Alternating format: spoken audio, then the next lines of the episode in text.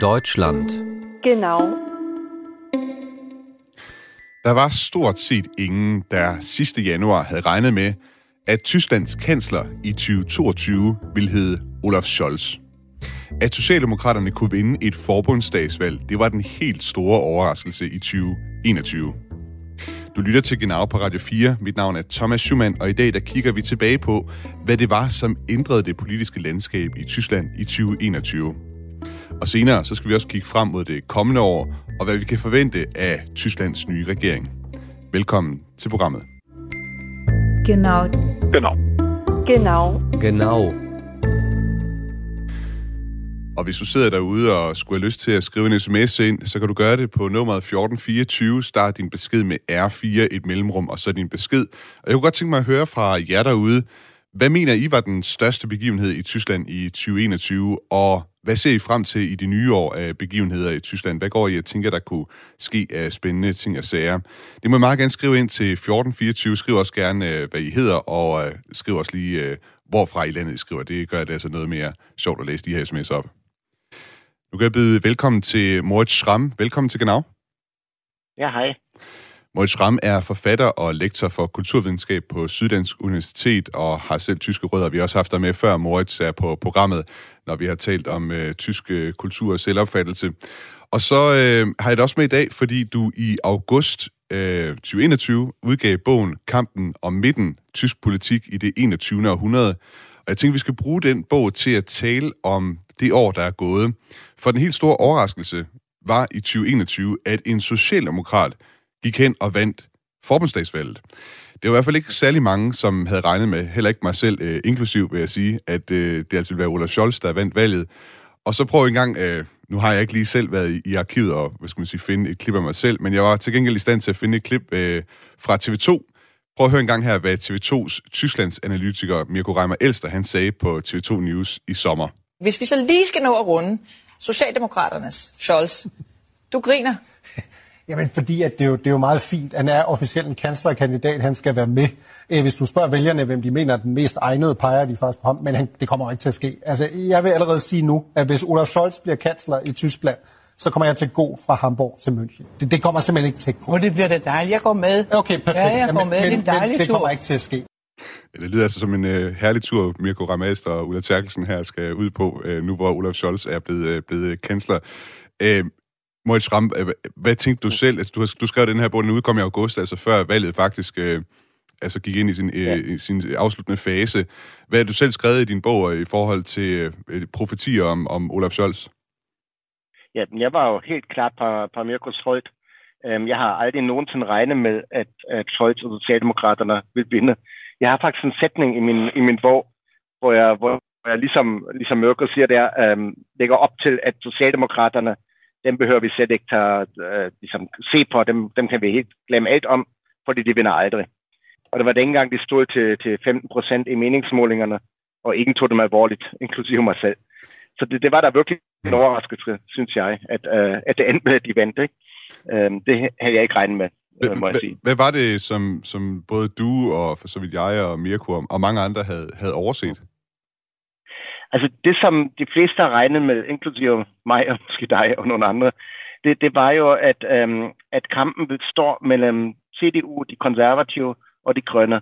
Øhm, og det var jo også deres egen, øh, de konservatives egen strategiske øh, planlægning af valgkampen gik ud på, at de skulle angribe de grønne, fordi det var hovedmodstanderen. Og det, som der i realiteten øh, lå bag det, hvis man skulle sige lidt mere sådan, hvad skal vi kalde det, strukturelt, øh, vil jo nok være, at, at der er mange vælgere, som mærker, øh, er lykkedes at flytte over til de konservative, de såkaldte Merkel-vælgere. Øh, og, og de er sådan ret liberalt og midtstøende øh, borgerlige vælgergrupper. Det er ret stort, ret mange vælgere. Og det, som man var i tvivl om, hvorvidt de vælgere i midten af det politiske øh, spektrum, hvorvidt de bliver hængende hos de konservative efter Merkel ikke genopstiller, eller om de kun flyttes til et andet parti. Og der har man regnet med, at de grønne vil gå meget modrettet efter præcis den vælgergruppe i midten. Og derfor var kampen ligesom, bliver de hos de konservative, eller lykkes det Annalena Baerbock og de grønne at flytte dem over til, til de grønne. Og det var der, ligesom vi alle troede, at kampen stod, øh, og så gik det jo lidt på en anden måde, for til med Scholz til sidst. Og, og du, du nævner selv, at det er, jo, det er jo også noget, som din bog beskæftiger sig med, altså den politiske midte i Tyskland, altså dem, som, som i lang tid havde bakket op om, om uh, Angela Merkel. Mm. Og det er, også et, det er også et begreb, som bliver brugt meget i valgkampen. Hvis vi lige skal prøve sådan at, at sætte en ord på, hvad, hvad vi forstår ved den politiske midte, altså... Ja.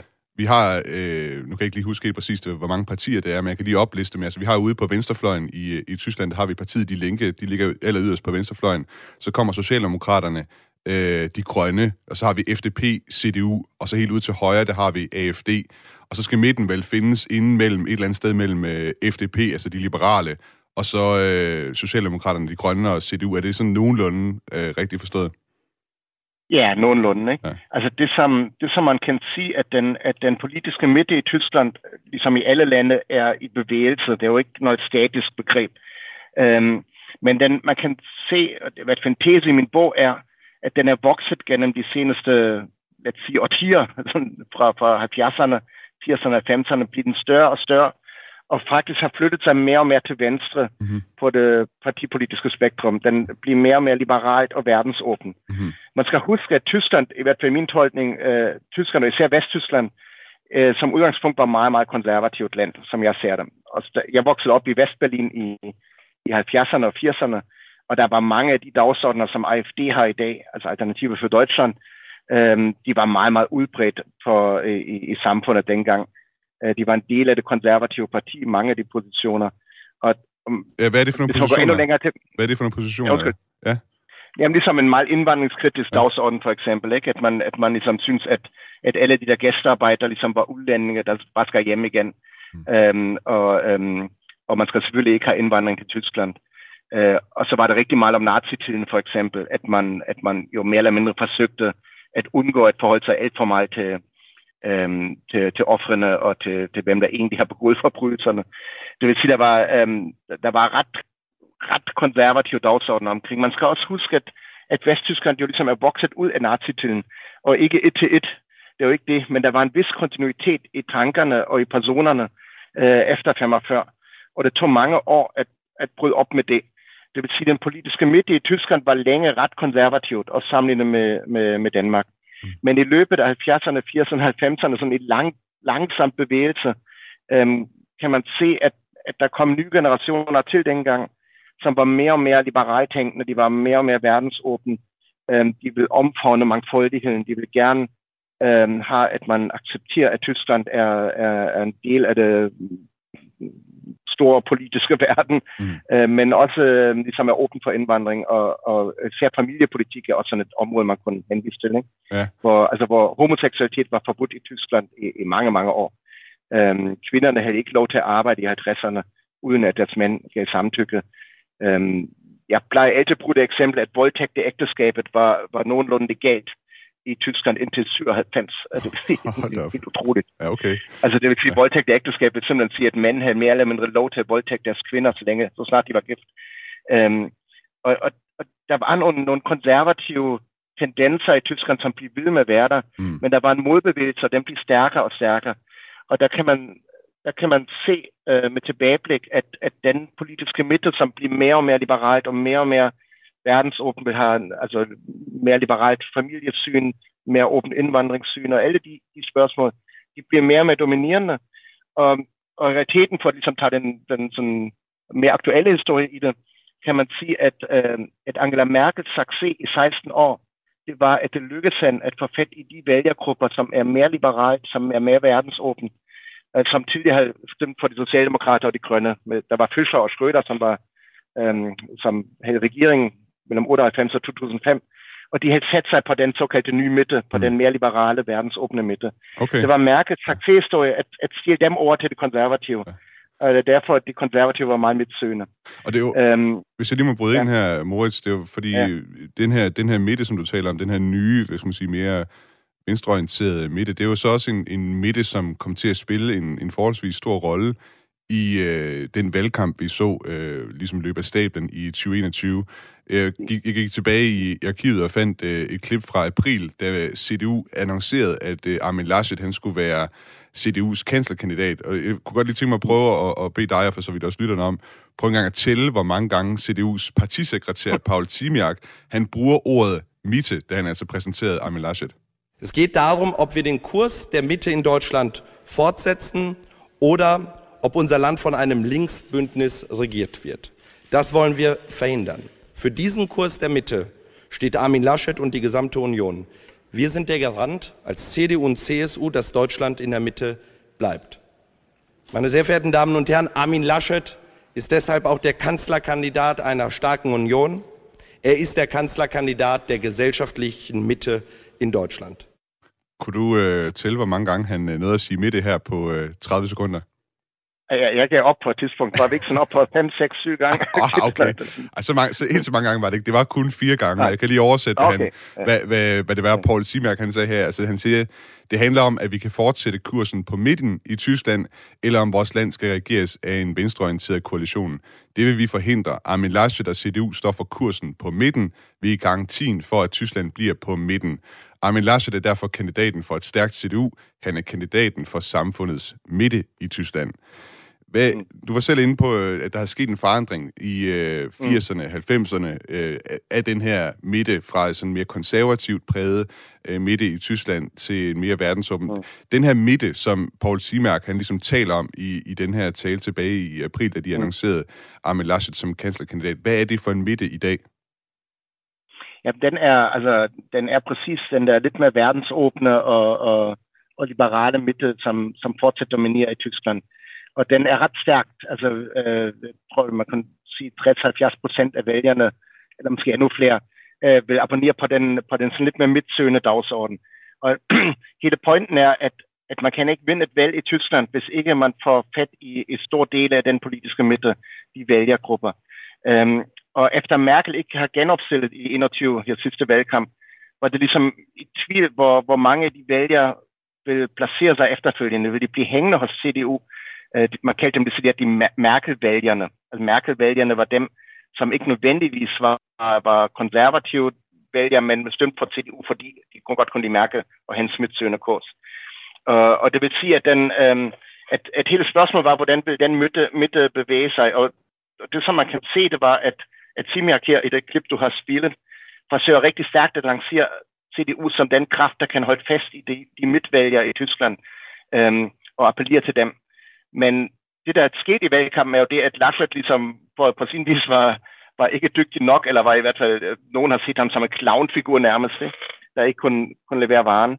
Og, og man kan se, at der på et tidspunkt i valgkampen begyndte øh, vælgerne og præcis den vælgergruppe flytte sig væk fra de konservative og gik i første omgang vidderligt til de grønne, som alle havde regnet med var en mulighed. Da Annalena Baerbock blev kanslerkandidat for de grønne, var der en stor eufori i en del af samfundet øh, om, nu kommer en ung kvinde, som er liberalt og verdensåben, og nu begynder vælgerne, Merkel-vælgerne, flytte sig fra CDU til de grønne. Man kunne se, at de, CDU gik ned i meningsmålinger, og de grønne gik op til 28-30 procent i nogle målinger. Det var, og det var præcis det, som alle, ligesom inklusive mig, har troet, at den valgkamp handler om. Hvem får de her sømmer? Men hvis man ser tilbage, er jo det, der er sket, er, at Annalena Baerbock måske heller ikke har vist sig at være lige så stabilt, som mm. nogen har troet. Altså, hun havde, som nogen måske husker, havde hun en sådan plagiatsager og, og dummet sig på mange andre områder. Og der tror jeg egentlig, at det, der skete, er, at efter den gruppe af midtervælgerne, ligesom en luftballon, kan man sige, først hang fast hos de konservative, så flyttede de sig til de grønne. Øhm, og da både Laschet og Baerbock viste sig ikke helt at holde distancen, distancen begyndte den gruppe ligesom at være i tvivl, hvor skal vi så gå hen? Hvad skal vi så gøre? Og der plejer jeg at sige sådan lidt for sjovt, at, at der fandt den gruppe af midtervælgerne, kiggede sig rundt i lokalet, ser sig omkring, og, og finder en gammel mand, der står i et hjørne, som alle havde overset, inklusive mig og Mørke og andre. Og den gamle mand er nu kendt sig i Tyskland. Ja, um, og, og det, er, det er nok, fordi de, den midt, altså hvor skulle de gå hen, hvis Laschet ikke er en option, og Baerbock ikke er en option, for dem, hvad skal de så gøre? Og så gik de til Socialdemokraterne, og delvis også til FDP, i øvrigt, de liberale. Ikke? Så det er jo ikke men, så meget, men det sige, kan, kan man, man sige, kan sige, at gruppe, der har afgjort det valg, er den samme gruppe som øh, hele tiden, der bare, hvor går de hen, ikke? Mm. Så kan man, hvad sagde du? Kan man derfor sige, Moritz, at det måske ikke var så meget SPD, der ligesom erobrede den politiske midte, som at den politiske midte, den flygtede over til SPD i, i mangel på bedre kandidater? Ja, sådan vil jeg se det. Jeg, jeg tror egentlig, at, at, at Scholz havde en stor øh, chance i, at de andre var for dumme, for at sådan, ikke? Øh, de var ikke stærkt nok. Og, og, og det var hans stor mulighed for at lokke dem over, fordi han viste en eller anden form for stabilitet, som den midt jo gerne vil have. Det vil gerne have en vis form for stabilitet. Men samtidig var Scholz jo også øh, liberalt nok og verdensåben nok, og han var positivt over for indvandring og alle de spørgsmål, som man skal være, hvis man i Tyskland skal appellere til den midte. Så det lykkedes ham at, at simpelthen stå der og vente på, at de andre dummer sig og får dem lukket over. Men det vil også sige, at, at det ikke er sikkert, at de, den vælgergruppe forbliver hos Socialdemokraterne i lang tid. Fordi den, den er i realiteten i spil hele tiden. Og spørgsmålet er, hvem, hvem får det til næste valg? Hvem får fat i den vælgergruppe igen? Bliver det hos Socialdemokraterne? Kan de grønne få fat i dem senere? Og det er som nogle af de spørgsmål, som fremtiden nok øh, øh, bliver præget af i Tyskland, vil jeg mene.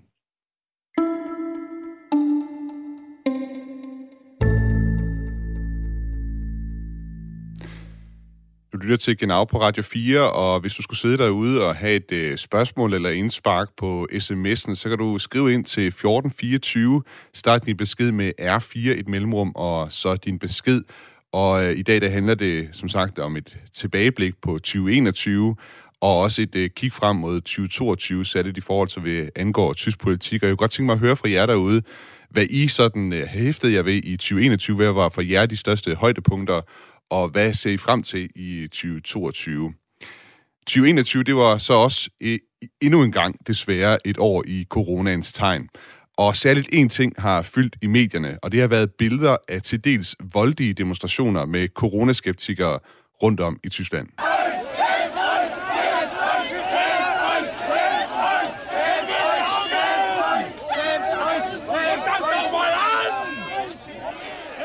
Det her det er fra en optagelse fra marts i Dresden, hvor såkaldte kvirdænker-demonstranter de råber skam jer af politiet.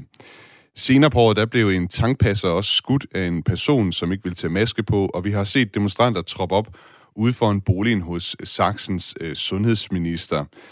Moritz Schramm, øh, nu talte vi før om den hvad skal man sige, midten af, af hvad skal man sige, Tyskland eller tysk politik. Mm. Kan man sige, at øh, 2021 også var året, hvor den tyske midte blev splittet over coronapolitikken?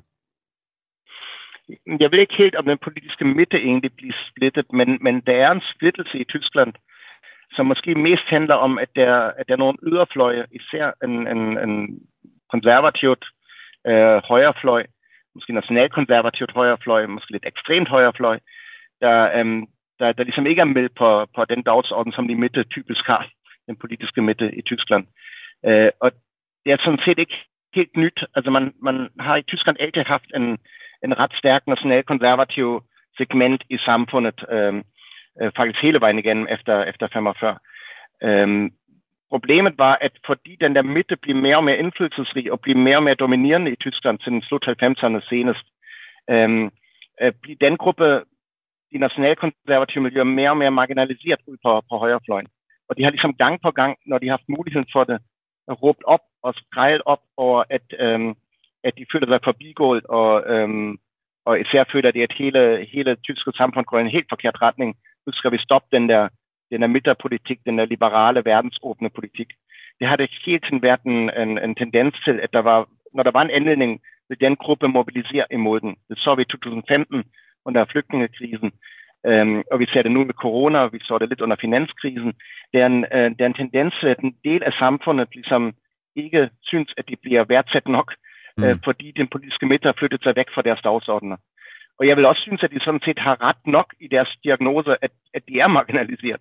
Altså rigtig meget handler for eksempel øh, hos Alternative for Deutschland, som er en del af de miljøer, øh, om familiepolitik. At de simpelthen vil væk fra den liberale, verdensåbne familiepolitik, som Tyskland er præget af nu i mange år efterhånden. Øhm, og det handler om indvandring og den slags sager. Og, og de har jo ret, at den politiske midte har flyttet sig væk fra dem. De var tidligere mere indflydelsesrige, det er det ikke længere. Og, og det, kan man, det kan man mærke i, i den aggression og radikalisering, der sker på den fløj, at de føler sig mere og mere hægtet af, og føler, hvorfor er der ikke nogen, der tager os alvorligt. Mm. Men i realiteten er det også sådan, at flyt, midten har flyttet sig væk fra den. Og corona er, som jeg tolker det, i høj grad en, øh, endnu et emne, hvor, hvor de grupper mobiliserer en modstand mod, øhm, mod det, de kalder systemet, mod, øhm, mod hele det politiske system. Øhm, Og, og, og det er desværre, som du også som lige har sagt indlægsvis her, er det ret voldsomt, fordi der, der har været voldsepisoder, og vi ved, at nogle miljøer bag den, de grupper øh, er voldsparate. Nogle kommer fra 90'ernes øh, nynazistiske radikaliseringsmiljøer, som, som nu er ligesom gamle familiefælder, men som øh, gamle, 60-årige mm. familiefædre måske, men som fortsat er, er ret radikalt i deres tankegang, og nogle af dem står bag, i hvert fald Østtyskland, bag nogle af de demonstrationer. Og det er ret, øh, ret hvad skal vi kalde det, voldsparate, alvorlige sager. Man ved ikke helt, hvor, øh, hvor de bevæger sig hen, og hvor, hvor aggressivt det bliver i Tyskland. Men de repræsenterer ikke midten. Altså, de repræsenterer en yderfløj, som er mere og mere blevet marginaliseret. En anden ting, som jeg også tænker, at 2021 vil blive husket for, det var de, øh, altså udover coronaen selvfølgelig, det var de voldsomme oversvømmelser i øh, juli, altså en anden slags krise, kan man sige, hvor at øh, landsbyer i det vestlige Tyskland nærmest blev skyllet væk efter intens regn. Det var altså 138 mennesker, der omkom, og over 100.000 mennesker er på den ene eller den anden måde blevet berørt af katastrofen ved, at deres hus er skyllet væk, eller, eller på anden vis er de blevet berørt af det. I en øh, årskavalkade på den tyske kanal ZDF, der kunne man øh, for nylig høre Johannes, Johannes øh, Schnitzler fortælle om, hvordan han med nød og næppe undgik at drukne, da vandmasserne overraskede ham om natten i øh, landsbyen Ahrtal. Han er en af de mange tyskere, som er vred over den måde, som myndighederne håndterede katastrofen på. Man hätte einfach rechtzeitig, frühzeitig evakuieren müssen. So die Leute im kompletten Unwissen äh, zu lassen, äh, ja, da musst du dann schon äh, die Leute hinterfragen, die dann, die dann was zu sagen haben. Ja, han siger altså i klippet her, at man skulle have evakueret folk tidligere. Det her med at, at ikke at fortælle folk om, øh, at der er en katastrofe på vej, altså det, øh, det kræver nogle svar, afkræver nogle svar af dem, der har, hvad skal man sige, haft øh, ansvaret for, for det her. Og jeg synes, når jeg kiggede tilbage på det forgangne år, at der har været sådan lidt en tendens, som måske er meget godt eksemplificeret med øh, netop den her katastrofe, hvor myndighederne altså ikke i ordentlig tid advarede rigtig mange øh, mennesker om, at der var en katastrofe, der stod for døren. At vi, vi så mange steder, hvor det var, at myndigheder de ligesom kom til kort. Vi så det også med coronaen, at øh, der blev ikke købt øh, vacciner nok ind. Man gik frem og tilbage i forhold til, hvordan øh, coronapolitikken den skulle øh, gennemføres. Myndighederne havde i det taget opført sig forholdsvis langsomt, har der været mange, der har kritiseret. Øhm, har den almindelige tyskers syn, altså den her politiske midte igen, har, de, har den måske ændret sig i, øh, altså deres syn på politikere og myndigheder, myndigheder, har det ændret sig i 2021 med de kriser, som Tyskland er stået overfor? Ja, det vil jeg nok sige. Altså, altså jeg tror, der har altid været en vis skepsis over for, for politikerne i Tyskland, måske også mere end i Danmark. Man har mindre tillid til staten, måske også på, øh, på historiske erfaringer, at staten var ligesom lidt mere fjende, og man troede ikke helt på staten. Men man har trods alt troet på, at staten havde styr på, øh, på de vigtigste sådan, dagsordner, og man kunne stole på, at der var ligesom den klassiske tyske øh, funktionalisme, at tingene fungerede. Og det, man har opdaget nu her øh, mere og mere, som bliver mere og mere klart for mange, både med oversvømmelser, som det henviser til, og corona, og egentlig også digitalisering og, og andre sager, at, at mange dele i den tyske stat bare ikke fungerer. Altså man har nærmest en forestilling om, at tyskerne er dysfunktionelt på, på mange områder. Og, og det tror jeg er en chok for mange. Altså jeg tror, mange har, øhm, har længe levet, altså haft længe haft den tanke om Tyskland, at, at vi er verdensmester af alt muligt, og vi er enormt dygtige, og vi er enormt gode. Og mm, det mere og mere går det op for folk, at, at, den, at det måske ikke helt forholder sig sådan. Der er en vis myte, der smuldrer lige nu, hvor folk begynder at forstå, at Tyskland er hægtet af på mange områder. Øh, både industrielt i, i bilindustrien er langt bagud, de forsøger at indhente nu, men også i forhold til sådan staten og corona og, og oversvømmelser, at man ikke engang kan sende en sms-besked ud om, om, om en trussel, øh, når, når der er en værkatastrofe på vej, øh, at Tyskland bare ikke fungerer længere. Og det giver selvfølgelig enormt pres for den nye regering. De skal nu vise, at staten og hele Tyskland øh, fortsat kan fungere. De skal ligesom oppe sig og, og vise, at, at, at de er handelkraftigt, og de kan, de kan gøre noget, de kan gøre en forskel. Og der tror jeg, at der, der skete noget i Tyskland det sidste år, som, øh, som var ret deprimerende for mange, at tingene bare ikke fungerer. Og den, den er ret voldsomt erfaring. Moritz Schramm, øh, altså lektor øh, for kulturvidenskab på Syddansk Universitet og forfatter til øh, bogen øh, Kampen om øh, midten, tysk politik i det 21. århundrede. Tak fordi du var med i dag for at lave sådan en tilbageblik her på, øh, på 2021 og hvad skal man sige, nogle af de øh, store begivenheder, hvad det har betydet for, for den tyske midte. Tak fordi du var med i dag. Ja, jeg sagde tak.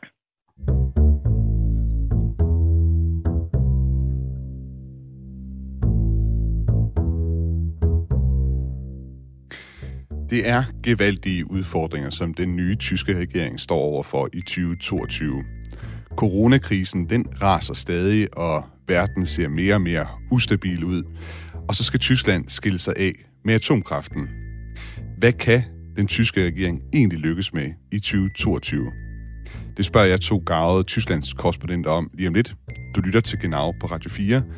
Mit navn er Thomas Schumann. Og hvis du sidder derude og skulle have et indspark til dagens udsendelse, så kan du skrive en sms ind på 1424. Start din besked med R4, og jeg kunne godt tænke mig at høre fra jer derude, hvad I mener var den største begivenhed i Tyskland i 2021, og hvad I ser frem til, eller måske har af bange anelser for det nye år. Jeg kan sige her, at vi har fået en sms fra Allan Gorm Larsen. Han skriver fra Odense, og han skriver, det jeg frygter, det er, at den nye regering pynser på, at EU skal omdannes til en federal statsdannelse. Det bør ikke ske, skriver han her. Nu kan jeg byde velkommen til mine næste to gæster. Jesper Vind, Tysklands korrespondent for Weekendavisen. Velkommen til Genau. Tak. Og Mathias Sonne, Tysklands korrespondent for Dagbladet Information. Også velkommen til dig. Ja, tusind tak. Og øh, først og fremmest øh, godt ny, nytår til, til begge to. Øh, det er godt at have jer med igen her på Genau, i, øh, også her i det nye år. Vi skal kigge lidt ind i, øh, hvad det bliver for et øh, politisk år her 2022. Og man kan sige, herhjemme, der skydes det nye år sådan politisk set gerne i gang med statsministerens nytårstale. Så lad os lige prøve at starte med at høre et lille klip fra Olaf Scholz's første nytårstale som tysk kansler, og han startede altså i sin sædvanlige underspillede stil. Liebe Mitbürgerinnen und Mitbürger, heute geht ein Jahr zu Ende, das einige Veränderungen mit sich gebracht hat. Eine kleine Veränderung. Heute Abend richte ich als Ihr Bundeskanzler die Neujahrsansprache an Sie. Han sagde altså her, kære medborgere, i dag går et år på held, som har bragt et par forandringer med sig. En lille forandring. I dag er det mig, der holder nytårstalen for jer. Han er så ret beskeden her i sin første nytårstale. Mathias Sonne, hvad, hvad hæfter du der ved i, ellers i uh, Olaf Scholz' uh, nytårstale? Øh, jeg hæftede mig især ved, at han fortsatte valgkampen øh, fra, øh, fra efteråret, og han brugte mange af de samme termer. Altså han snakkede meget om, om øh, respekt øh, for den enkelte borger, og også for dem, som ikke har så, så fancy jobs, og øh, i det hele taget, at vi skal møde hinanden i øjenhøjde, og han snakkede meget om, om splittelse, eller spaltung, mm. som det hedder på tysk, øh, at øh, det skal vi for alt i verden undgå i Tyskland, øh, og, øh, og, og der talte han måske sådan lidt mere normativt end deskriptivt, altså han sagde, at den her spaltning ser jeg, eller splittelse ser jeg faktisk ikke i Tyskland, vores land står sammen, mm-hmm. øh, og, og der var det lidt svært at sige, om, om det faktisk var hans diagnose, eller om det var, hvad han, hvad han ønsker sig øh, øh, politisk. Øh, det synes jeg var sådan de, de grundlæggende og, og vigtige øh, budskaber, selvfølgelig øh, med, med henblik især på coronakrisen. Hvad med dig, Jesper Vind? Hvad hæfter du der ved, ved nyhedstalen? Jamen, jeg hæfter mig ved, lidt ved, at jeg synes ikke, at, altså, at han ikke øh, talte mere levende, og, og, og, og altså, han stadigvæk lød meget, meget øh, kedelig. Altså, Scholzomaten øh, altså, det, igen. Han gjort, Ja, Scholzomaten, altså jeg oplevede ham under valgkampen flere gange, hvor han faktisk løftede sig, altså løftede sin retorik og sin taleevner øh, under valgkampen ude i Tyskland. Og jeg undrer lidt over, at han, han, han lød som om, at Nå, nu sidder jeg på kanslerkontoret, og så taler jeg bare business as usual. At han ikke ligesom gav den gas på en eller anden måde. Øhm, men ellers er jeg enig med, øh, med, med, med Mathias. Altså, det lød som om, han fortsatte øh, valgkampen. Han talte om de samme temaer, som han, han, han, han, øh, han brugte i valgkampen, og som han har beskrevet i sin bog Hoffnungsland. Altså, det er ligesom, han har en klar dagsorden der. Mm. Det er godt, du nævner bogen øh, Hoffnungsland, for det er faktisk den, vi skal stige ind i med det samme, for man sige, det kom jo bag på mange, at Olaf Scholz han øh, gik hen og blev tysk kansler, men måske er det ikke øh, helt kommet bag på ham selv. Han var nemlig godt forberedt, kan man sige, for allerede tilbage i 2017, der udgav han bogen Hoffnungsland, eine neue deutsche Wirklichkeit, altså oversat til dansk, Håbets land, en ny tysk virkelighed, hvor han altså ligesom Øh, nu må jeg indrømme, jeg har ikke læst bogen, men jeg går ud fra, at han ligesom øh, prøver at tegne et billede af, hvad det er for et Tyskland, han øh, godt kunne tænke sig. Jesper Vind, øh, hvad er det, den her bog den handler om? Jamen, øh, det er jo en bog om, hvordan øh, Tyskland skal øh, gennemføre en øh, revolution, en, en samfundsmæssig, øh, produktionsmæssig øh, øh, revolution de næste 20 år. Øh, det er faktisk en ret radikal øh, øh, bog. Øh, det er en bog om, hvordan Tyskland skal håndtere globaliseringen, Øhm, og øhm, det indebærer, at, øh, at hele tysk, altså tysk øh, produktion øh, skal øh, gøres klimaneutral. Der skal mange flere, øh, meget større indvandring til. Øhm, det handler om altså at gøre, men også gøre, altså det er også en smuk vision på den måde, det handler om at gøre Ty- Tyskland som, som et håbsland, land of hope, altså Tyskland skal op og skal, skal overtage USA's rolle som sådan en slags, som en slags det forjættede land. Mm-hmm. Øhm, og, og, og, og, han beskriver også, hvordan han vil håndtere højrepopulismen, venstrepopulismen, øh, øhm, men det er, ja, det er, no, det, det, der er mange ting i den. Mm. Jeg har ikke tid til det her, men jeg skal lige sige, Jesper, jeg kan høre det knas øh, på linjen. Jeg tror måske, det er dine øh, høretelefoner, okay. som øh, rasler en lille smule, bare hvis du kan holde dem en smule i ro. Og så vil jeg lige høre dig også, øh, den her bog, tror du, den kan give os et præg om, hvad Olaf Scholz og hans regering kommer til at foretage sig i øh, 2022? Øh, ja, altså på mange måder, øh, det er, der er det, der er det, en, det er en stregebog, øh, tror jeg. Øh, det, det, det, øh, det fortæller øh, Scholz's biograf, øh, som øh, Mathias jo interviewede til informationsforleden jo også. Det er, det er en bog, der tager de store linjer op, og øh, det, der bare, det, det, der beviser det, det er, at når man læser bogen Hoffnungsland, så er der rigtig meget fra, fra den bog, der går igennem, der, der går igen til det nye øh, regeringsprogram. Øh, og det er simpelthen en, en grundlæggende modernisering af, af Tyskland, øh, og øh, det er et kæmpe projekt. Øh, og derfor er det, øh, kan man sige, projektet er, øh, har også store muligheder for at øh, falde sammen pladask, fordi mm. ambitionerne er sindssygt store. Mathias øh, Sonne, altså Tysklands korrespondent for Dagbladet Information. De her visioner, som øh, står i den her bog, Hoffnungslander, som er, altså går igen i øh, regeringsgrundlaget for, øh, den regering, der nu er øh, mellem de grønne, Socialdemokraterne og FDP. Hvor meget af det kan man overhovedet, eller kan den her regering overhovedet få omsat i sådan en virkelighed, som vi er lige nu, hvor coronaen er så alt overskyggende, særligt i Tyskland? Ja, altså det, det er jo det helt, helt, helt store spørgsmål, ikke bare for 2022, men, men for alle de fire eller otte år, som den her regering kommer til sidde, øh, at, at de har overtaget et, øh, et land, øh, som vi også har snakket om for nogle uger siden her i Genau. Øh, de har overtaget et land, hvor der har været meget få reformer i, i løbet af, af Merkel-æren, hvor der er et stort efterslæb, som Moritz Ramm snakkede om i, i sidste halve time. Altså der er mange ting i Tyskland, der simpelthen ikke fungerer. Øh, øh, især digitalt, øh, men også en, en øh, på mange måder fodslæbende industri og grøn omstilling. Og nu kommer den her regering pludselig og øh, midt i en, en stor øh, sundhedskrise og økonomisk krise, øh, og skal, skal øh, nærmest genstarte Tyskland på, på mange områder. Øh, så, så det svar er, altså svaret er, at det selvfølgelig ikke øh, kan, kan øh, de ikke kan udfylde alle de ambitioner, de har. De har et, et øh, regeringsprogram, hvor de vil stort set det hele på én gang, og øh, Gud var lovet for det, der det er deres politiske rolle øh, og, og pligt øh, og, øh, og komme i gang med de her reformer. Men øh, hvis, hvis vi ser på både digitalisering og den grønne omstilling og taklingen af, den, øh, af de demografiske problemer og, og hele øh, mm. indvandringsproblematikken, som øh, bogen Hoffnungsland her øh, fra Scholz altså også øh, i høj grad handler om, så er det jo, øh, så er det jo tre så store ja. ting. Øh, så Ja. Og, og Mathias, jeg vil lige gribe så, så, så, så alene for 22, ja. øh, og, tale om for 22, giver næsten ikke mening, fordi det er så store omvæltninger i løbet af 20'erne, der kommer til at ske. Og nu nævnte du, Mathias, demografiske problemer. Det skal vi måske lige have forklaret. Hvad er det for demografiske problemer, Tyskland står overfor?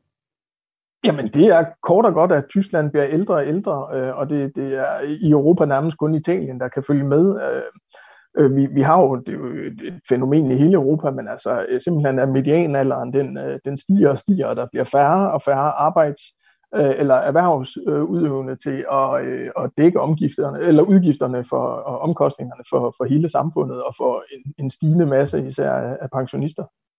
Og selvfølgelig manglende arbejdskraft, stigende lønninger osv., som jo også spiller ind på inflationen. Så der er nogle kæmpestore øh, økonomiske skruer, som Scholz øh, kommer til at kæmpe med.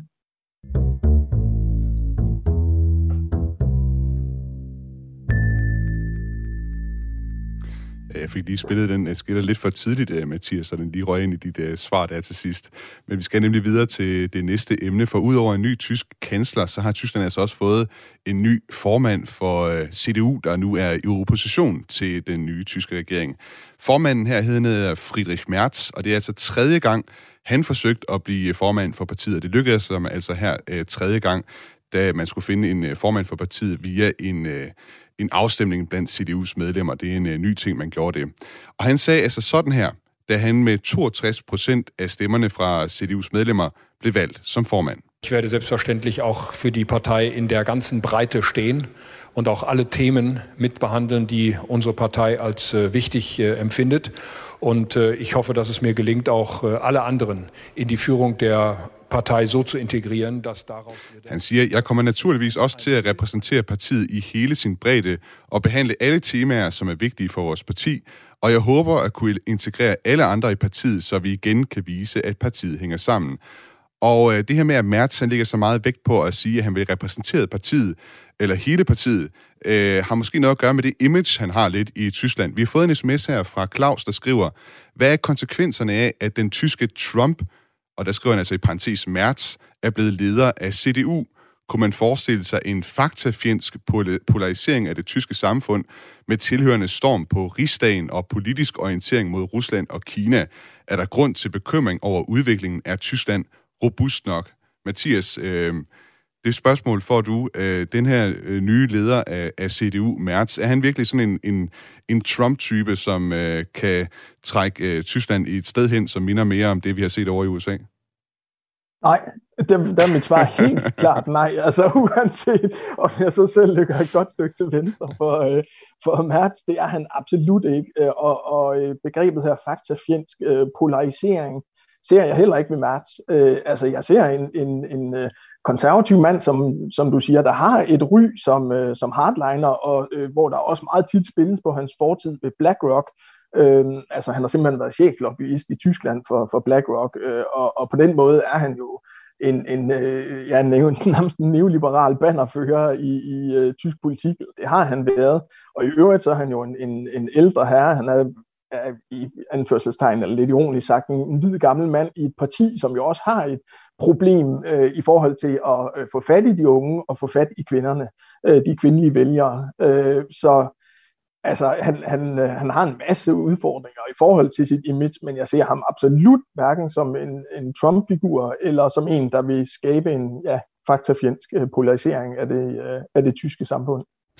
Jesper Vind, øh, Tysklands korrespondent for Weekendavisen. Det var altså tredje gang, at øh, Mertz, han, øh, altså her efter tredje forsøg, at han øh, lykkedes med at blive øh, formand for CDU. Øh, han er jo stillet op imod Annegret Kamp-Karrenbauer, øh, før det, og, og, eller så Armin Laschet også øh, her øh, i forbindelse med, eller op til, til valget i, i Tyskland. Og, øh, og han er jo egentlig en person, som har kunne begejstre i, i CDU's bagland, men så tidligere, når det er, at man har skulle, øh, altså nu, det var noget nyt, man skulle gjorde her, at man ligesom bad medlemmerne stemme om, om, øh, om formandsposten øh, i partiet tidligere, så har det ligesom været præsidiet, eller det har været afgjort af delegeret, hvem det er, der skulle være formand for, for CDU, og der, der lykkedes det ham altså ikke. Hvorfor har der været den der diskrepans, altså den der, den der forskel i, øh, hvad skal man sige, hvad medlemmerne måske har ønsket, eller hvad en del af medlemmerne har ønsket, og så øh, tidligere, når man har skulle vælge de her formand? Øh, Øh, der er jo altid de her øh, diskrepanser. Altså baglandet, øh, det, er jo, det er jo partimedlemmer, det er jo dem, der står mere for den rene vare. Det er dem, der, der har meldt sig ind af idealisme. Ikke? Øh, delegerede, de er mere orienteret mod, øh, hvem der kan vinde magten, og, og altså, øh, måske mere orienteret mod realpolitikken. Um, men altså, nu... Øh, altså to gange har endte man med jo med at fravælge øh, øh Smerts, og, og, og nu får han så chancen. Altså det, der er interessant, det er, at øh, øh, først og fremmest må vi jo også lære lidt af, af, af de her fejl, fejlslagende prognoser, I talte om i starten af programmet, at politik og tysk politik er uforudsigeligt. Øhm, øh, Mertz øh, er der mange, der siger, at han vil trække øh, CDU mod højre, men altså, øh, mås- måske ender han jo med at blive en forsoningsfigur, øh, der ligesom samler op på baglandet og samtidig rækker ind mod, mod midten. Øh, man skal også huske på, da, da, da Scholz blev valgt, der sagde man også, at han var en højere socialdemokrat, der ikke ville kunne samle socialdemokraterne. Det endte han jo med at gøre. Øhm, øhm, og øh, i øjeblikket ser vi måske også en tendens i Tyskland, hvor, hvor, hvor altså, alle taler om, at det er de unges, øh, de, nu kommer de unge til magten, men altså, altså Scholz og Merz, de er jo jævnaldrende. Øh, så så det ser, man kan også sige, at det er de gamle hvide mænds øh, og ti måske lige i øjeblikket. Altså, øh, jeg ser det umiddelbart som, øh, som ret uforudsigeligt, og, øh, og, og tænker, at, øh, at øh, nok at Mertz vil være en overgangsfigur. Mm-hmm. Øh, men, øh, men, øh, men umiddelbart tror jeg, at han godt kan revitalisere CDU i nogen grad, øh, og, øh, få, få ligesom, fordi partiet har det problem, at det efterhånden ikke ved, hvad det selv står for efter 16 år med Merkel. Altså, hvad, hvad er det for en idépolitisk øh, øh, strømning, øh, CDU egentlig er? Og der har partiet nok behov for at, ligesom at finde sig selv, og, og det tror jeg, Merkel kan, være den rigtige figur til. Vi har jo fire delstatsvalg, som kommer til at løbe af stablen i år. Vi har et uh, delstatsvalg i Saarland, i Slesvig-Holsten, i Nordrhein-Westfalen og Mecklenburg-Vorpommern. Uh, hvor afgørende er det for Merz, at uh, CDU de kommer til at klare sig godt ved de her valg, Jesper? Det, det er jo altid øh, enormt øh, afgørende. Øh, øh, man kan jo se, at Annegrethe Karnbauer, hun, øh, hun, øh, altså, hun oplevede en masse delstatsvalg, mens hun var formand, som ikke gik så godt, og det, og det endte jo også med, det var med til at, at vælte hende.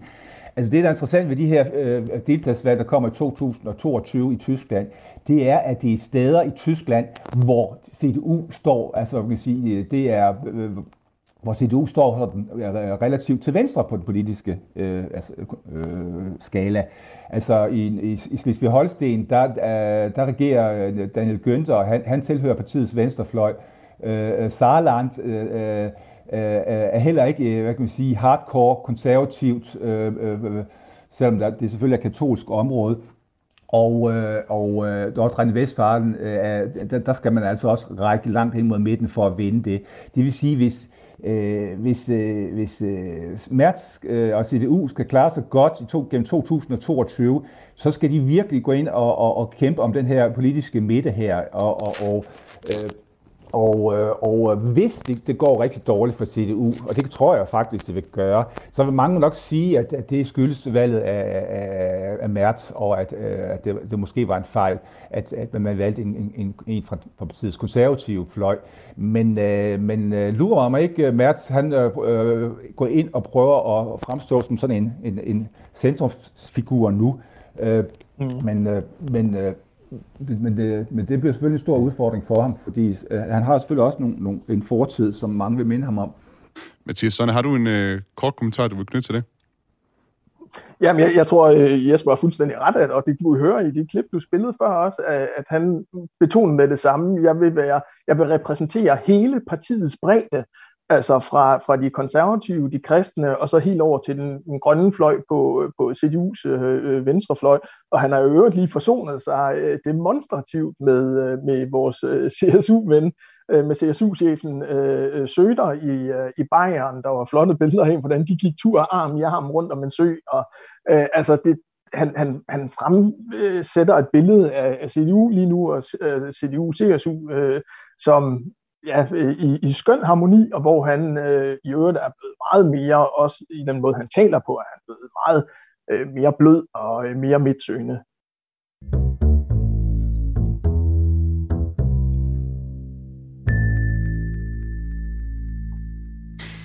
Coronapolitikken, det er garanteret også noget, som kommer til at optage tyskerne i 2022. Og senest øh, er det, som mange har talt om, det er den såkaldte impfpflicht, altså vaccinationspligt, kan man oversætte det til til dansk. Og det er noget, man taler meget om, fordi at Socialdemokraterne og de liberale i FDP har sagt, at det måske kunne være en god idé at indføre en vaccinationspligt i Tyskland. Samtlige partier har ellers i lang tid forsikret tyskerne om, at der ikke vil komme en vaccinationspligt. Og hvordan sådan en pligt, den helt konkret den skal se ud, det er stadig lidt uklart. Der er ikke kommet nogen øh, konkrete forslag helt på banen om, hvordan den egentlig skal udføres. Men det er noget, som allerede nu kan radikalisere øh, mange af de arve modstandere, der er mod øh, coronapolitikken. Og vi har set, i går var der igen demonstrationer mod coronapolitikken i delstaterne Sachsen og Sachsen-Anhalt, der udviklede enkelte af de her demonstrationer så voldeligt, og nytårsaften, der blev der begået herværk mod den nye tyske sundhedsministers valgkredslokale. Han hedder Karl Lauterbach. Øh, Mathias Sonne, det her med vaccinationspligt i Tyskland, altså hvis det øh, går hen og bliver noget, man, man indfører, hvor stort et konfliktpotentiale er der i det? Jeg tror, der er et kæmpestort øh, konfliktpotentiale i det, og jeg tror, og det ved selvfølgelig, det ved, det ved jo også de ledende politikere, som sidder og, og skal tage de her øh, beslutninger nu, både på, på øh, lands- og på forbundsniveau, øh, jo også godt, men øh, jeg tror alligevel, at det bliver undervurderet, hvor mange mennesker, der er stærkt imod en, øh, en vaccinepligt i Tyskland, der er, og det har mange rødder, som er vildt interessant i øvrigt, øh, som rækker til dels helt tilbage til romantikken, til en til en skepsis mod den moderne medicin, som vi ikke rigtig kender den i Danmark, øh, over øh, Steiner-miljøer og øh, højrefløjen, øh, som, som har øh, øh, altså helt andre tilgang til det, til de liberale miljøer, hvor det handler om, at staten ikke skal bestemme øh, øh over folks kroppe osv., og det handler selvfølgelig også om, øh, om hvad, hvad Tyskland har oplevet, at staten har, øh, har tvunget øh, individet til øh, i det tredje rige, men også i, i DDR. Så altså, der er en helt, helt anden skepsis, og det, er, det er et, et kæmpestort øh, konfliktpotentiale, der, øh, der øh, lurer i det her. Så det er virkelig en web, som hedder at stikke fingrene i, som man også jo i øvrigt kan se det i, i Østrig allerede. Mm. Albrecht von Lucke fra det sådan øh, ret øh, anerkendte øh, politiske magasin Blätter für Deutsche und Internationale Politik. Han er skribent der, Albrecht von Lucke. Han har skrevet om den her vaccinepligt. Det har faren for maksimal polarisering i et allerede massivt spaltet samfund. Jesper Vind, er du øh, enig med den øh, diagnose, som øh, Albrecht von Lucke ja. han stiller her? Ja, øh, og det er pisse farligt, øh, hvad, hvad, hvad der foregår, og, og, og det er enormt spændende, hvad der sker, sådan set som jagttager. Øh, Scholz, hvis vi nu ser det fra Scholz' synsvinkel, øh, hvis han ikke øh, kommer af med den her pandemi her, så, øh, så, kan, så kan han og, og sammen med Habeck og Lindner jo ikke starte den her modernisering af Tyskland. Han, og det, den, vil han jo, den vil de jo gerne i gang med. Men øh, hvis de får med den her øh, vaccinepligt, som vel og mærke ikke bliver en vaccineskam, altså det bliver sådan noget med, at man, kommer til at give bøder og sådan noget, ikke? Men, men det er ikke med politiet, der, der, der tvinger en til det. Hvis den her vaccinepligt kommer til at øh, yderligere spalte samfundet, og, og øh, så får det også konsekvenser for hele, hvad kan man sige, Hoffnungsland-projektet, hvis mm. jeg lige må drage en sløjfe ind der. Fordi hele det her med at modernisere Tyskland, altså hvad består det konkret i? Det, øh, Habeck, Robert Habeck, øh, han fortæller jo om, at, at, at i næste år på årsbasis skal rejse 1.500 nye vindmøller. I øjeblikket rejser Tyskland øh, cirka 500 nye vindmøller om året. Det vil sige drastisk mange flere vindmøller ude i det tyske landskab. Dem er der ikke plads til inde i byerne. De skal stå ude i landet, ude i, øh, øh ude i øh, delstaterne, hvor der er masser af plads til dem. Og det er jo typisk derude i de tyndt befolkede områder, hvor du også ser øh, de her øh, øh, øh lidt marginaliserede grupper, og altså, så man forestiller sig, hvis, hvis du skaber et polariseret land, især imellem øh, forholdet land og by, og i forhold til de marginaliserede grupper, hvis, hvis det sam, samtidig er derude, hvor, hvor, det, hvor, hvor man skal stille de her vindmøller op, som skal bære hele den her øh, klimaomstilling, altså, så falder det jo hele på jorden. Så på den måde hænger alle de her ting, vi har snakket om, øh, virkelig meget sammen. Og det er... Øh, Øh, derfor er det, altså, det, det er lidt på et knivsæk i øjeblikket. Mm. Jesper Vind, øh, Tysklands korrespondent for Weekendavisen, og Mathias Sonne, Tysklands korrespondent for Dagbladet Information. Øh, tak fordi I var med i dag for at, at kigge lidt ind i krystalkuglen i 2022, hvad det bliver for et øh, politisk år i Tyskland. Tak fordi I var med i dag. Jamen selv tak. Selv tak. Godt nytår.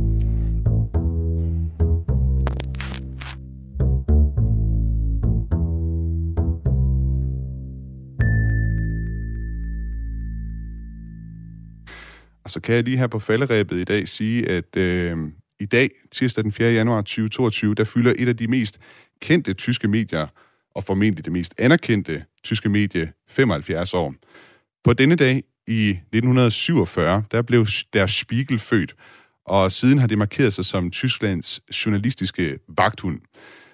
Flensborg Avis øh, har lavet en række nedslag om øh, der Spiegels historie. I 1962 der trængte politiet ind på Der Spiegels redaktionslokaler under mistanke om, at avisen havde lægget statshemmeligheder.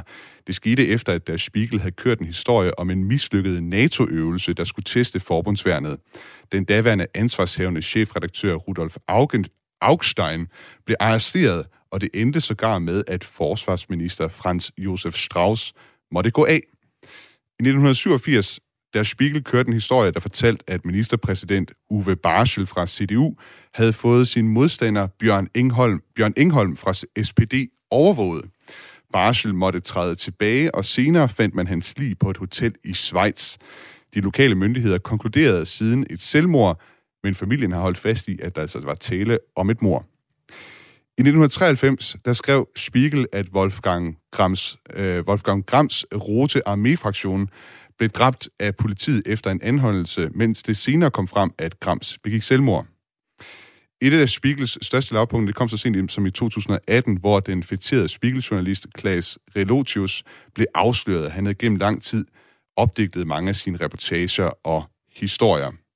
Hvis man vil lytte til mere om øh, Der Spiegel, så kan man altså det i det program, vi har her på Radio 4, der hedder Kreds. De laver et helt øh, portræt i anledning af, at det er Der Spiegels øh, 75-års fødselsdag. Så det kan man lytte til i dag her på Radio 4 kl. 14 til 15, hvis man kunne tænke sig at lytte til det.